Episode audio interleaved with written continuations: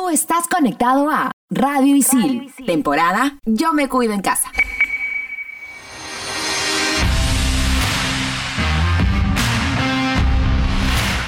Estamos de vuelta. Somos en todas las canchas.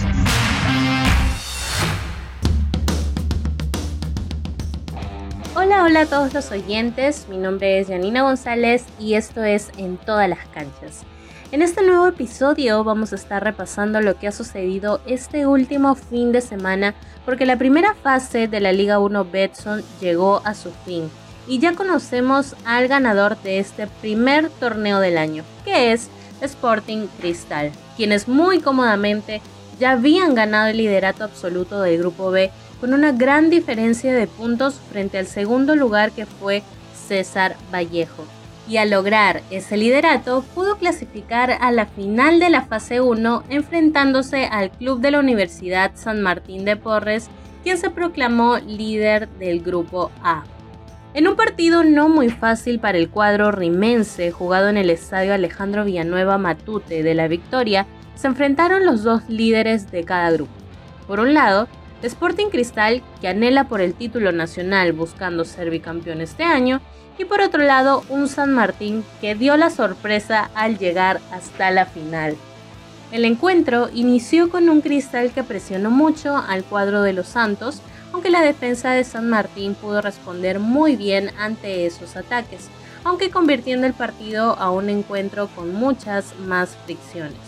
La problemática para San Martín llegaría en el minuto 70, en el que a ojos del juez principal Kevin Ortega, el atacante de la escuadra Alba, Kevin Ruiz, cometió una entrada inapropiada ganándose la primera tarjeta roja del partido, dejando al Club Santo con 10 jugadores.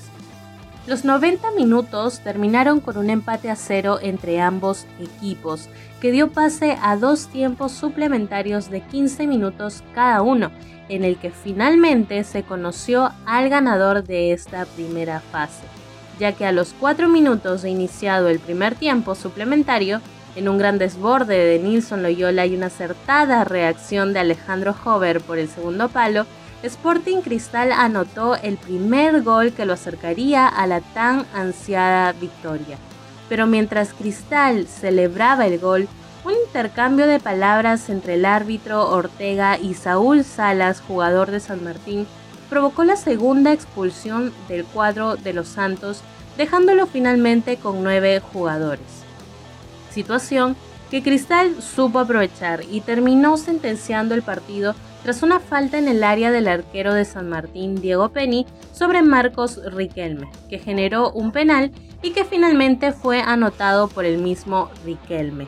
Es de esta forma en la que el Club Sporting Cristal se proclama ganador de la fase 1 de la Liga 1 Betson, asegurando su lugar para la definición del título nacional y que además lo coloca como el mejor de esta primera mitad del año, liderando también la tabla acumulada con 21 puntos, además de clasificar directamente a octavos de final de la Copa Bicentenario.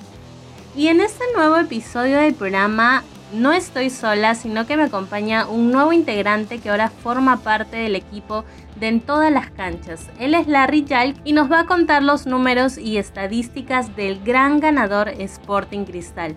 Pero antes, vamos a escuchar las declaraciones de uno de los principales responsables de este resultado, el director técnico de Cristal, Roberto Mosquera. Gracias, gracias. Este, más que un mérito de nosotros, que es verdad que somos los, los que impulsamos esta forma de jugar, esta, esta determinación, esta convicción, este convencimiento de, nuestros equipos, eh, valorar este, a los jugadores. Ellos son los que representan y la verdad es que nadie puede decir que no merecemos este momento, absolutamente nadie. Eh, y si lo dicen, bueno, estarían faltando la verdad. Eh, yo creo que nos ha costado muchísimo, felicito a, a la San Martín, hablé con su entrenador, lo felicité antes del partido y después del partido como corresponde. Y hemos quedado en tomar un café para hablar de fútbol, que es lo que nos gusta, su propuesta me gustó. Eh, Creo que ganamos legítimamente, porque el primer tiempo tiene que terminar 3-0, tranquilamente. Perdimos tres goles increíbles y estamos arrastrando, ¿no? Porque cada dos días, cada tres días jugamos y no hay cómo terminar con el, con el tema de la finalización.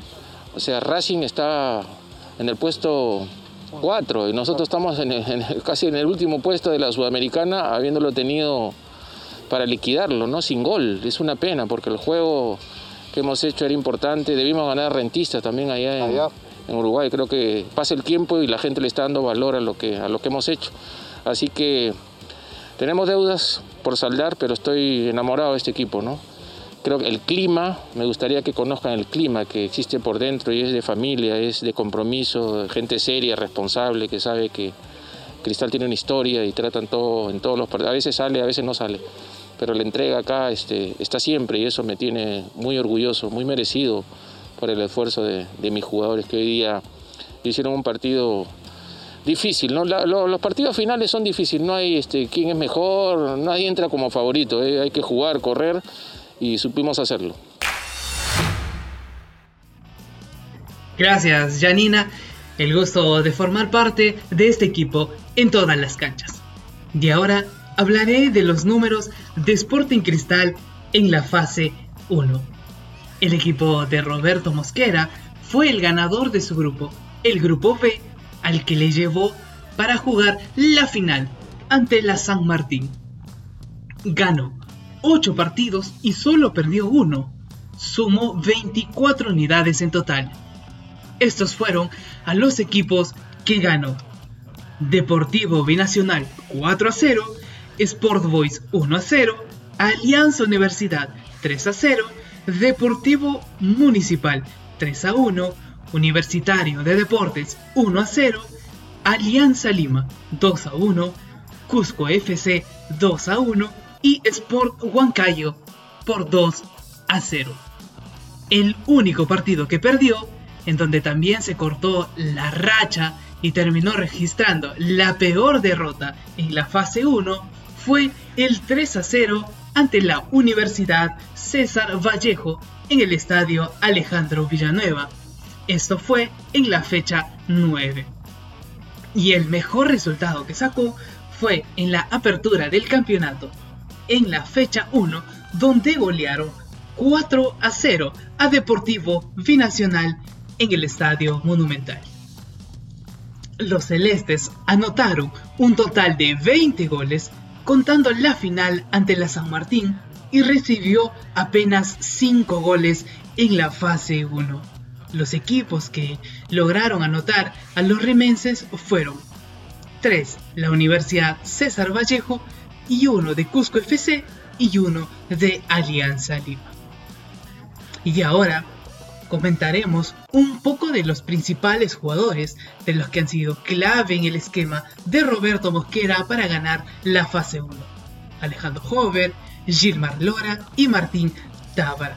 Estos dos últimos citados en la última convocatoria por Ricardo Gareca para los partidos de eliminatorias rumbo a Qatar 2022. Empezamos hablando de Gilmar Lora, lateral derecho, que debutó en tienda celeste el 2019 en el triunfo ante Melgar. Esta temporada, por la Liga 1, jugó 9 partidos y dio 2 asistencias, sumando un total de 575 minutos jugados.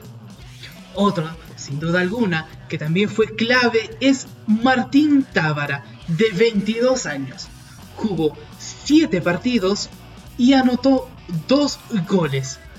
El volante nacional registró 381 minutos jugados. Y el último, que también fue clave, muy importante para ganar la fase 1, es Alejandro Hover, que llegó esta temporada para reforzar y dio la talla porque además anotó en la final ante la San Martín que fue la apertura del marcador. El extremo celeste sumó 7 partidos y anotó 4 goles. Es, sin duda, muy importante en el esquema de Roberto Mosquera. Y eso fue un breve repaso estadístico del ganador de la fase 1. Ahora Janina nos contará lo que se viene para Sporting Cristal en la Copa Bicentenario.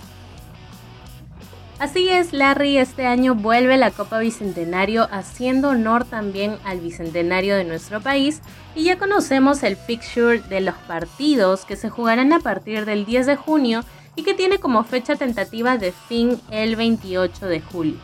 Pero ya que hablamos netamente de Sporting Cristal como ganador de la fase 1 de la Liga 1 Betson, el cuadro rimense está clasificado directamente a octavos de final, al igual que Atlético Grau, que fue el campeón de la última Copa Bicentenario realizada en el 2019, por lo que el equipo dirigido por Roberto Mosquera, Sporting Cristal, tendrá que esperar al ganador del partido entre Cusco FC y Binacional para conocer a su rival y ver sus chances de clasificación a cuartos de final. Pero bueno amigos, ya no hay tiempo para más, eso ha sido todo por hoy. No se olviden de escuchar este y otros episodios de En todas las canchas. Somos estudiantes de periodismo deportivo y nos encuentras como Radio Isil en todas las canchas. Hasta la próxima. Chao, chao.